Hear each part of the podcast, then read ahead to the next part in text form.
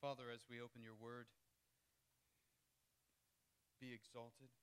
Speak to our hearts and our minds and illuminate us by the truth of your word. I pray that you would use my words, Father, for your glory. And I pray, God, that the words of my mouth and the meditations of my heart would be pleasing in your sight, O Lord, my rock and my redeemer. Now, Father, anoint my lips, anoint our ears, for it's in Christ's name we pray. Amen.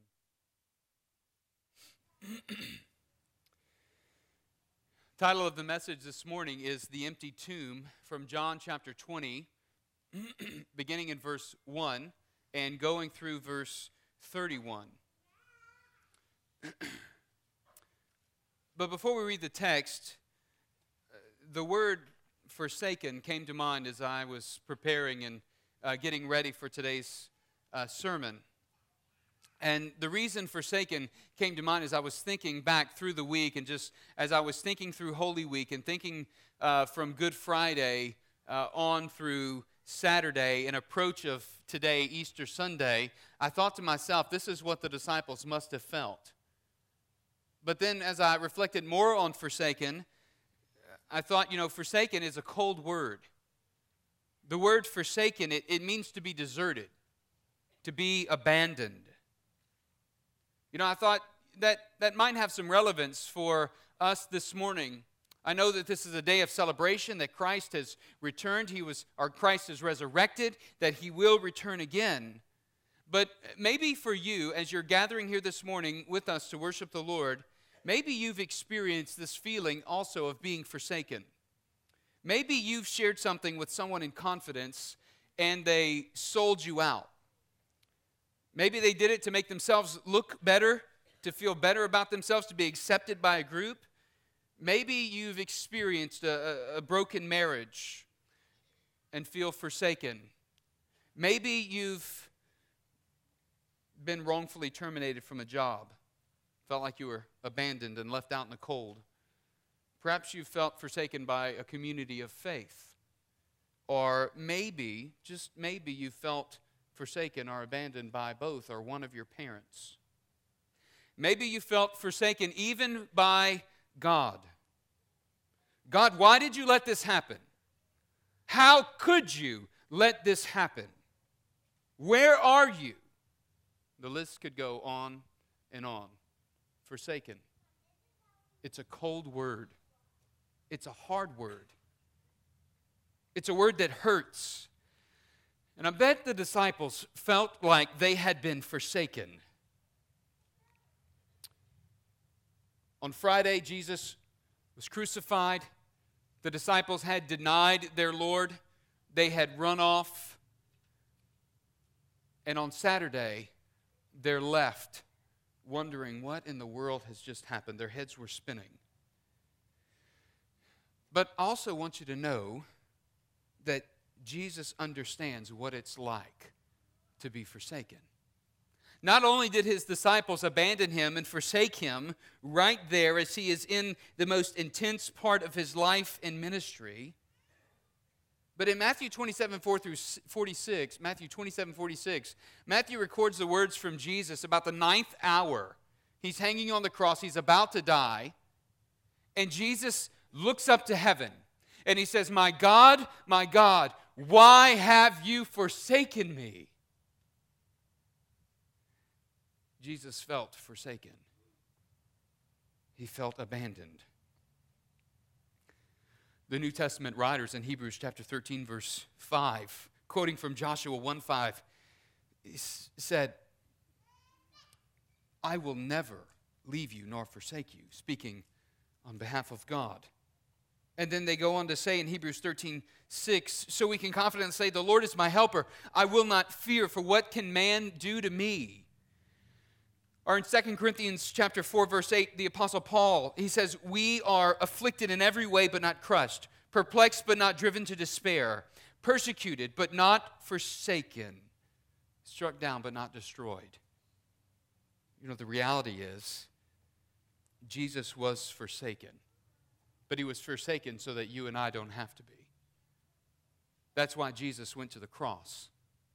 That's why he suffered the eternal wrath and punishment of God the Father. He suffered it on our behalf so that we might not have to be forsaken, but so that we might enjoy and have eternal life with the Father. And as I began thinking through this passage this week, one thought that overwhelmed me was how in the world did I make do I make this translate simply but profoundly for my children? And in one sense I can't. Right? I mean, I, I realize that believing in the gospel of Christ is a spiritual work. It's the role of the Holy Spirit to bring illumination to their minds and to open their eyes to believe the great mystery of the gospel. And so it is for each one of us sitting here this morning. So, all cards on the table. In all transparency, right? I tell Wes that I shouldn't say that because I'm always trying to be transparent. But in all transparency, there's nothing I can say, I realize. There's nothing I can say to make anyone who is doubting believe or anyone who's struggling to trust Christ to believe. But perhaps the Holy Spirit at work in our midst can help us this morning, can illuminate our minds, can help us to understand. And so I want to encourage you and challenge you to cry out to God in the midst of the service this morning as you are listening and hearing God's word. Beginning in chapter 20, verse 1, John writes, Now, on the first day of the week, Mary Magdalene came to the tomb early while it was still dark and saw that the stone had been taken away from the tomb. So she ran and went to Simon Peter and the other disciple, the one whom Jesus loved, and said to them, They've taken the Lord out of the tomb, and we do not know where they have laid him. So Peter went out with the other disciple, and they were going toward the tomb. Both of them were running together, but the other disciple outran Peter and reached the tomb first. And stooping to look in, he saw the linen cloths lying there, but he did not go in. Then Simon Peter came following him and went into the tomb. He saw the linen cloths lying there and the face cloth which had been on Jesus' head, not lying with the linen cloths, but folded up in a place by itself. Then the other disciple had reached the tomb first also went and he saw and believed. For as yet they did not understand the scripture that he must rise from the dead. Then the disciples went back to their homes. But Mary stood weeping outside the tomb. And as she wept, she stooped to look into the tomb. And she saw two angels sitting, or two angels in white sitting where the body of Jesus had lain, one at the head and one at the feet. They said to her, Woman, why are you weeping? And she said to them, They've taken away my Lord, and I do not know where they've laid him. Having said this, she turned. She turned around and saw Jesus standing, but she did not know that it was Jesus. And Jesus said to her, Woman, why are you weeping? Whom are you seeking? Supposing him to be the gardener, she said to him, Sir, if you've carried him away, tell me where you've laid him, and I will take him. And Jesus said to her, Mary. And she said to him in Aramaic, Rabboni, which means teacher. Jesus said to her, Do not cling to me, for I've not yet ascended to the Father, but go to my brothers and say to them, I'm ascending to my Father and your Father, to my God and your God.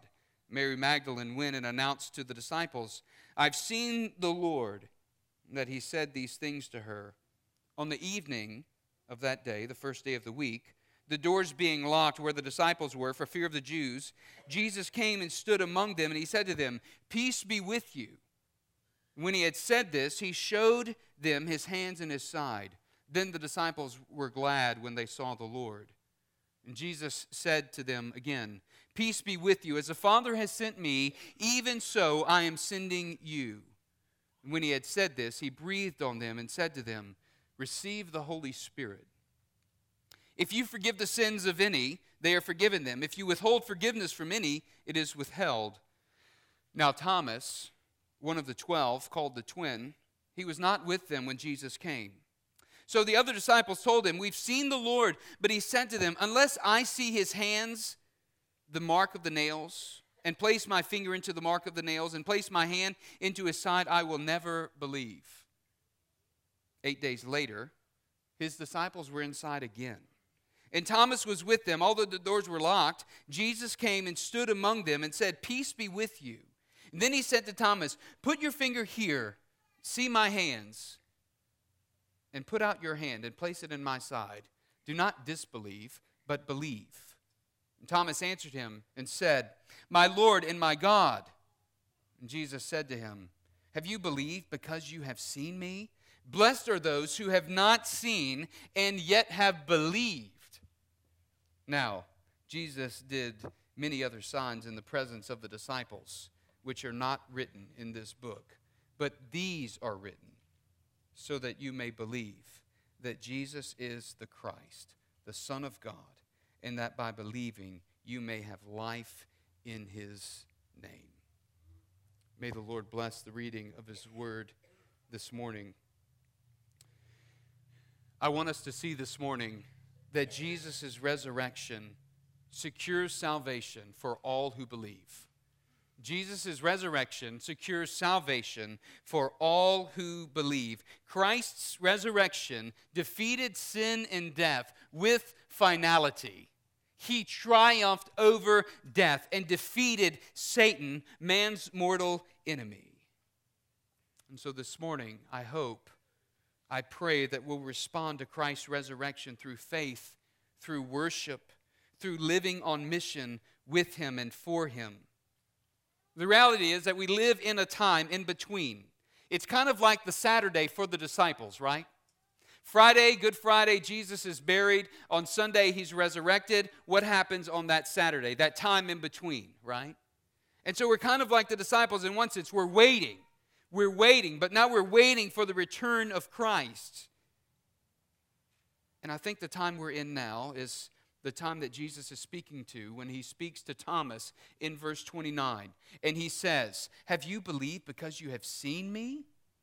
Blessed are those who have not seen, yet have believed. The first scene that we encounter this morning confronts our doubts and our fears.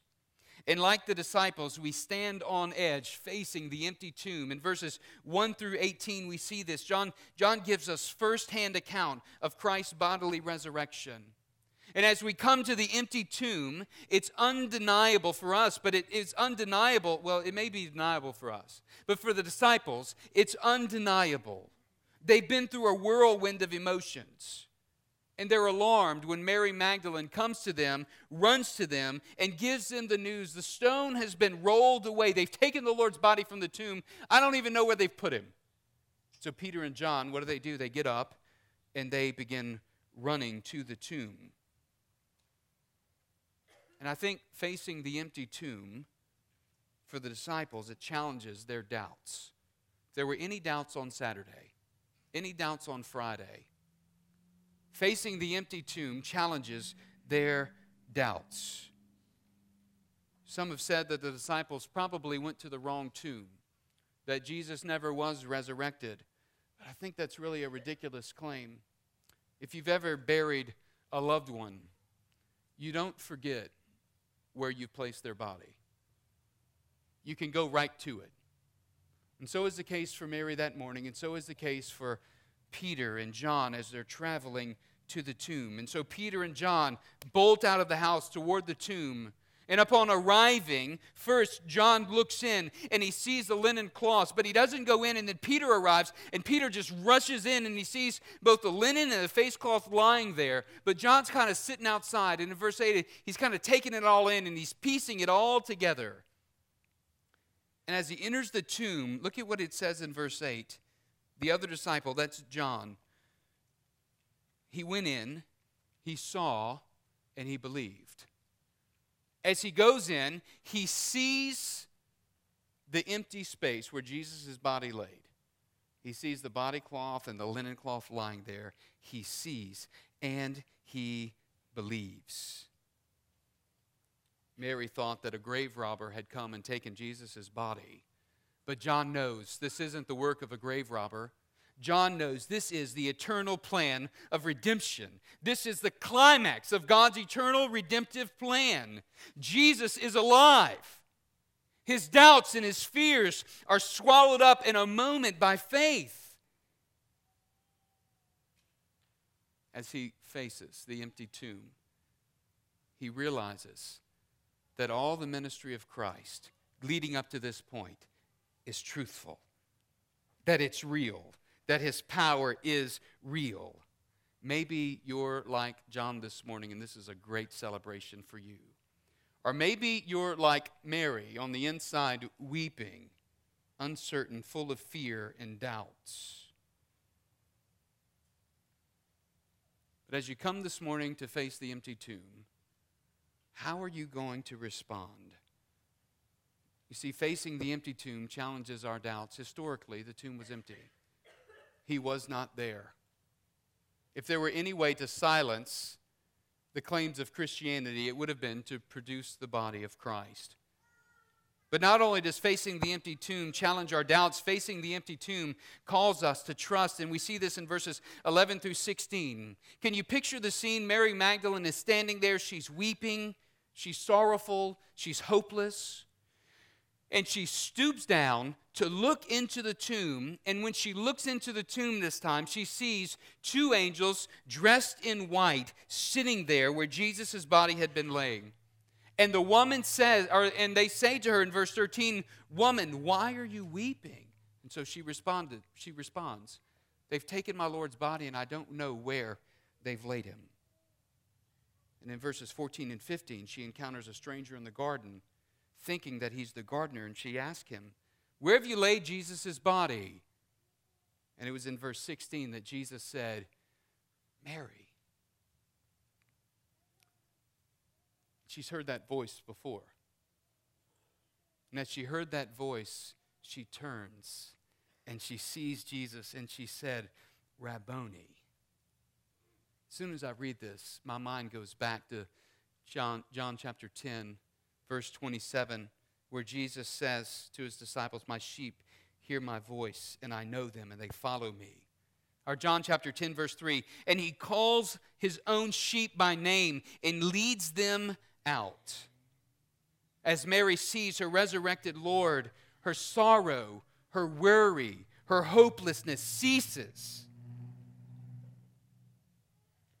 The resurrection of Christ gives her great. I wonder if we ever feel like Mary. If you ever feel like Mary, what are those things that we worry over, that we experience sorrow over? that we feel hopeless about. It happens from early on, from early in school age, it happens. When we're not invited to sleep over at, at, at our friend's house and everyone else was invited to, and we begin to worry about how people are perceiving us, right? To being persecuted for our faith as we grow older. We worry about singleness and Will I ever find the right person for me? Or, or what will I do with my life? We struggle with our identity and feelings of, of insecurity. I thought I'd be better by now. What's wrong with me? What's my place in this world? Can I really make a difference? Am I spending enough time with my family? And the list just goes on and on and on like a snowball rolling downhill. We worry about aging. We worry about health. We worry about jobs. We worry about even our children going to be able to sit through Easter service, right? I mean, we worry about all these things. But I, I want to remind you, like Mary, when, we, when worry and doubt creep into our lives, it's a sign telling us our focus has shifted. It's telling us that we've lost sight of God's sovereign rule. We've lost sight of the all powerful one who has, in fact, triumphed over the grave who is victorious over sin and death. And so, what the empty tomb is doing for Mary and for the disciples and for us this morning, it's calling us to a place of deep trust. It beckons us to see the hope of resurrection. The answer to hopelessness and to worry, to anxiety in this life is found when we trust and know the peaceful hope of Christ and his resurrection if Christ has overcome death, we have the assurance that we, as his children, will overcome the tribulations of the world. Listen to what Jesus says in John 16 33. In the world you have tribulation, but take courage. I have overcome the world. And so Jesus turns Mary's worry, our worry and sorrows, into trust and peace. You see, the empty tomb challenges our doubts and it, it calls us to a life of trust, but it also calls us to spread the good news. We see this in verses 17 and 18. Have you ever been so excited that you look around and there's no one there for you to share this good news with, but you want to share it with somebody? Like, it, just anything. Like, there's something great that has happened to you, and you just can't wait to share it with somebody. Nowadays, we'll take a selfie and put a caption on Twitter or on Facebook, and we'll, you know, we'll tweet something about how excited we are, right? But you know what I'm talking about. You ever get that excited? Something good happens. Maybe it's a promotion at work, or maybe it's the news of a pregnancy, or even the news of an engagement. It's something that you want to tell everyone about. It's a good thing, it's a happy thing. For Mary, Jesus' command in verses 17 and 18 to go and to share with the disciples, she receives it with that kind of urgency. Mary went and she announced this exciting news to the disciples I've seen the Lord. He's alive. Here's what he told me to tell you. Tell my brethren, he called you brethren, guys. I've ascended to my Father and your Father, and, and to my God and your God. This is incredible. Jesus calls his disciples, the very ones who had abandoned him, who had forsaken him, he calls them his brothers. And he says to Mary, Go and tell my brothers that my Father and your Father, my God and your God, that I'm alive and I'm going to ascend to the Father. This is significant that Jesus would tell the disciples that they had this relationship with the Father, that He cares that much about His creation, about His disciples, about His children. Jesus exercises this, or the Father exercises this fatherly care in our lives. And what Jesus is pointing to here is he's pointing his disciples to see that they can approach God as a loving Father. Jesus' resurrection has made the way for us to know God, to have eternal life in God's presence. And since he bore our sins and satisfied God's wrath against us through the cross, we now have complete access to the holy presence of God. Believer, let this encourage you. You can come into God's presence.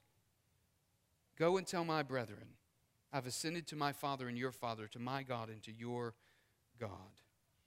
How has Christ's resurrection transformed your life, believer? Do you have this great hope? Do you know this great hope?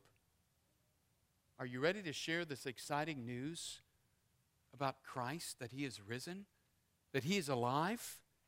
The empty tomb, the resurrection is such great news that it ought to excite us more than anything to tell others about the hope of eternal life. Let that sink in. In the second scene, we we move to where the disciples are the, the disciples are moved from fear to rejoicing in the second scene verses 19 through 23 and in verses 19 through 23 we see first that joyful faith dispels fear and engages kingdom work. Joyful faith dispels fear and engages kingdom work. In verses 19 and 20 we're told the disciples were gathered in a room they're in, the, they're in this upper room. The doors are locked. And why? Because they're fearing the Jews, right? That's what it says there. Because they're fearing the Jews. And Jesus shows up in the room. This is testi- testimony of his bodily resurrection, his appearance there. He shows up in the room with his disciples and he says to them, Peace be with you. And in verse 20, it says that the disciples were glad, they rejoiced. They were glad at Jesus' presence. Jesus' resurrection dispels the disciples' fear as he fills them with joy. So should the hope of the resurrection dispel our fears and be a reason for our joyful faith. And next, what we see is Jesus commissioning the disciples. Look at what he says to them in verse 21 As the Father has sent me, even so I am sending you. Jesus came to carry out God's redemptive mission, his eternal plan of redemption. His death on the cross paid our sin debt and satisfied God's wrath against our sin. And his resurrection secured eternal life for all who believe in him. And now he tells his disciples to live as sent ones in the world. Look there, verse 1 As the Father has sent me, even so I am sending you. Jesus told his disciples earlier in John 14 12, Truly, truly, I say to you, he who believes in me, the works that I do, he will do also, and greater works than these he will do, because I go to the Father. You see, Jesus' commission to his disciples is still his commission to modern day disciples, you and me. How then do we live out Jesus' commission? How do we live out Jesus' commission? Well, this was the point of what we walked through earlier in the year, Connect 365, right? Connect in these three areas Christ and community and the church. But connect 365 days a year. This is living on mission with Christ, where, where life intersects mission. As a believer, we, we understand, or as disciples of Christ, we understand that God has called us and commissioned us through Christ to go and to make disciples of all nations to be about sharing the hope of the gospel, this good news of the resurrection of Jesus Christ, to live out our faith and to exercise our faith, sharing the hope that is within us, loving people for the sake of the gospel, telling them this good news of, of the one way, the only way to get to heaven.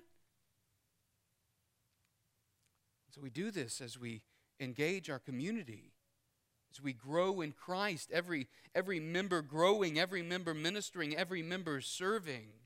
You know, this past week we had Mother's Day out, one of the great ministries of Crosspoint.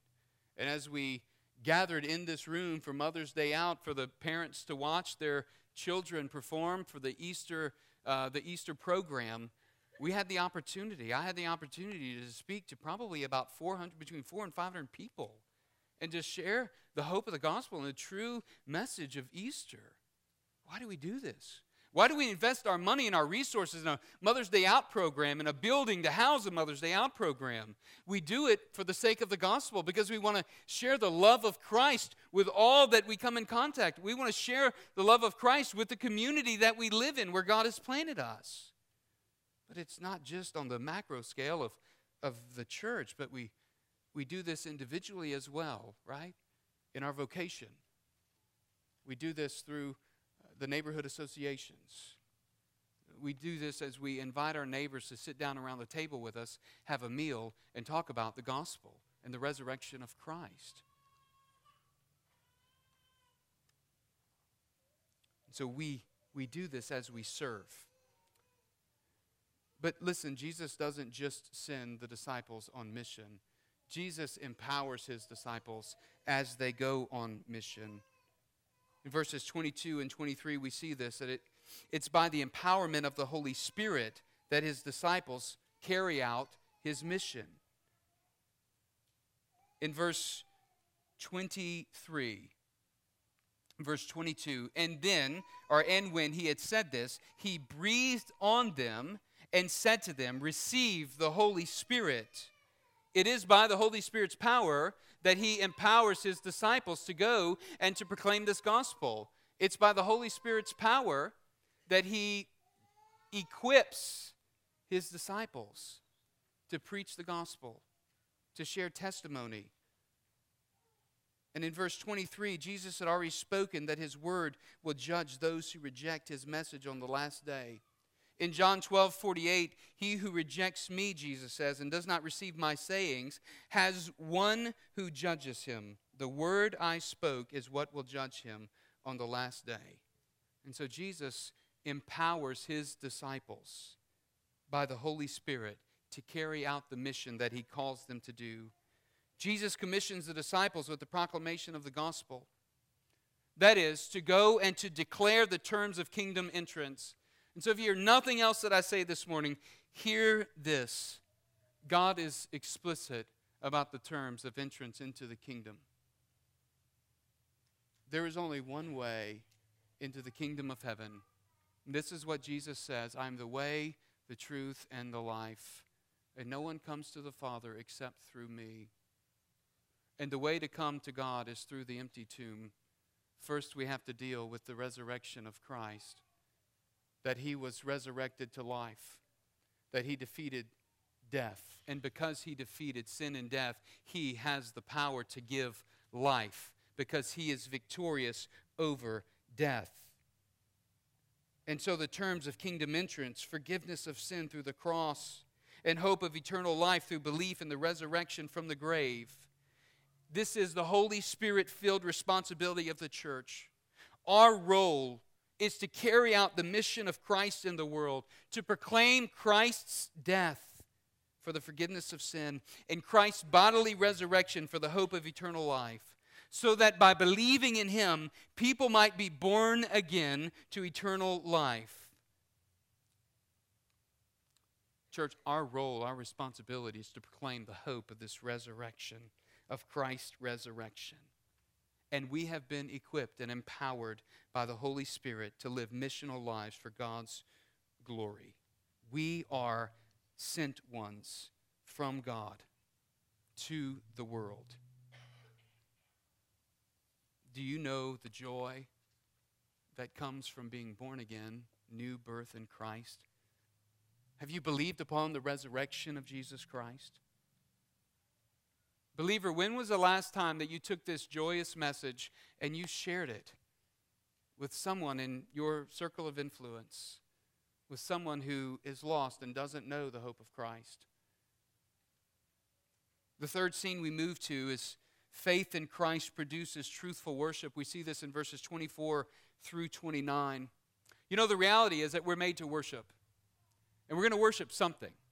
This is what Tedd Tripp said you're going to worship something. Look at our children. Our children, we're all made to worship. We're all worshipers, and we're going to worship something. The question is, what are we worshiping? So it's comforting to me when I read verses 24 through 29 and see this guy that we know as Doubting Thomas. And Jesus comes to Doubting Thomas, and Jesus reveals himself to Thomas and says in verse 27 Put your finger here and see my hands, and put your hand and place it in my side. Do not disbelieve, but believe. And you know what Thomas answers? Thomas answers, My Lord and my God. This is an answer of worship. You know what Thomas is declaring here? Thomas is declaring that Jesus is God. He is ascribing deity to Christ, my Lord and my God. He worships. And the reason I say true worship is because Thomas makes a truthful confession about who Jesus is. Many claim to worship God, but deny the deity of Christ. And Scripture says their worship is false, it's unacceptable. You see, the gospel becomes incarnational as it's lived out in plain sight for all the world to see. And yet, what Jesus is telling Thomas there in verse 29 have you believed because you have seen me? Blessed are those who have not seen and yet believed.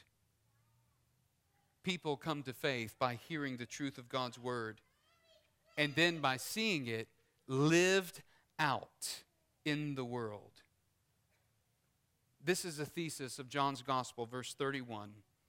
But these are written so that you may believe that Jesus is the Christ, the Son of God, and that by believing you may have life in his name. So, for all who haven't seen the risen Christ, we have the written word of God penned by men under the inspiration of the Holy Spirit, we have this so that we might believe and have life in His name. We have a sure and certain record of God's word to us, God's revelation to us. So, church, our mission as we wait for Christ's return, as we celebrate the resurrection of Christ, our mission is to exemplify truthful worship and to proclaim the truthful gospel. We are the aroma of Christ to a world full of people without hope and blinded by Satan from knowing Christ. We must be hopeful. We must be redemptive. We must be Christ exalting and Christ professing disciples. So the empty tomb challenges our doubts and calls us to a response. As you're confronted with or face the empty tomb this morning, how do you respond? What do you believe? The empty tomb calls us to, to joyful and hopeful faith. Do you know the hope and the joy that comes from Christ? There is purpose and security for eternity in Christ. And the empty tomb shows us the resurrection of Christ. And the resurrection of Christ, the resurrected Christ, commissions us to proclaim Christ's redemption to a world in need. Church, is this what we're about? Are we doing this? Are we praying in this direction? Are we trusting? Well, this morning,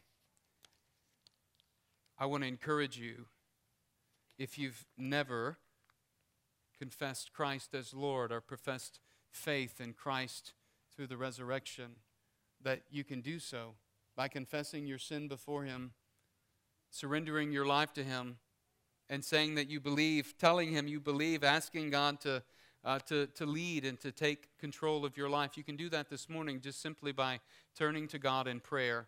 And if that describes you, I want to encourage you, you can do that right where you are. Or you can come and you can speak with me after service and talk to me, and we can talk more about what it means to surrender your life to Christ, to believe upon this good news, this hope of the resurrection. I'll be here and would love to speak with you more about it. Believer, maybe for you this morning, maybe there's some things in your life that you've become convicted of, some things that, some areas of your life where you're not surrendering to Christ, but you're keeping control of your own way. Maybe for you, it looks like confessing that before the Lord, surrendering that to Him.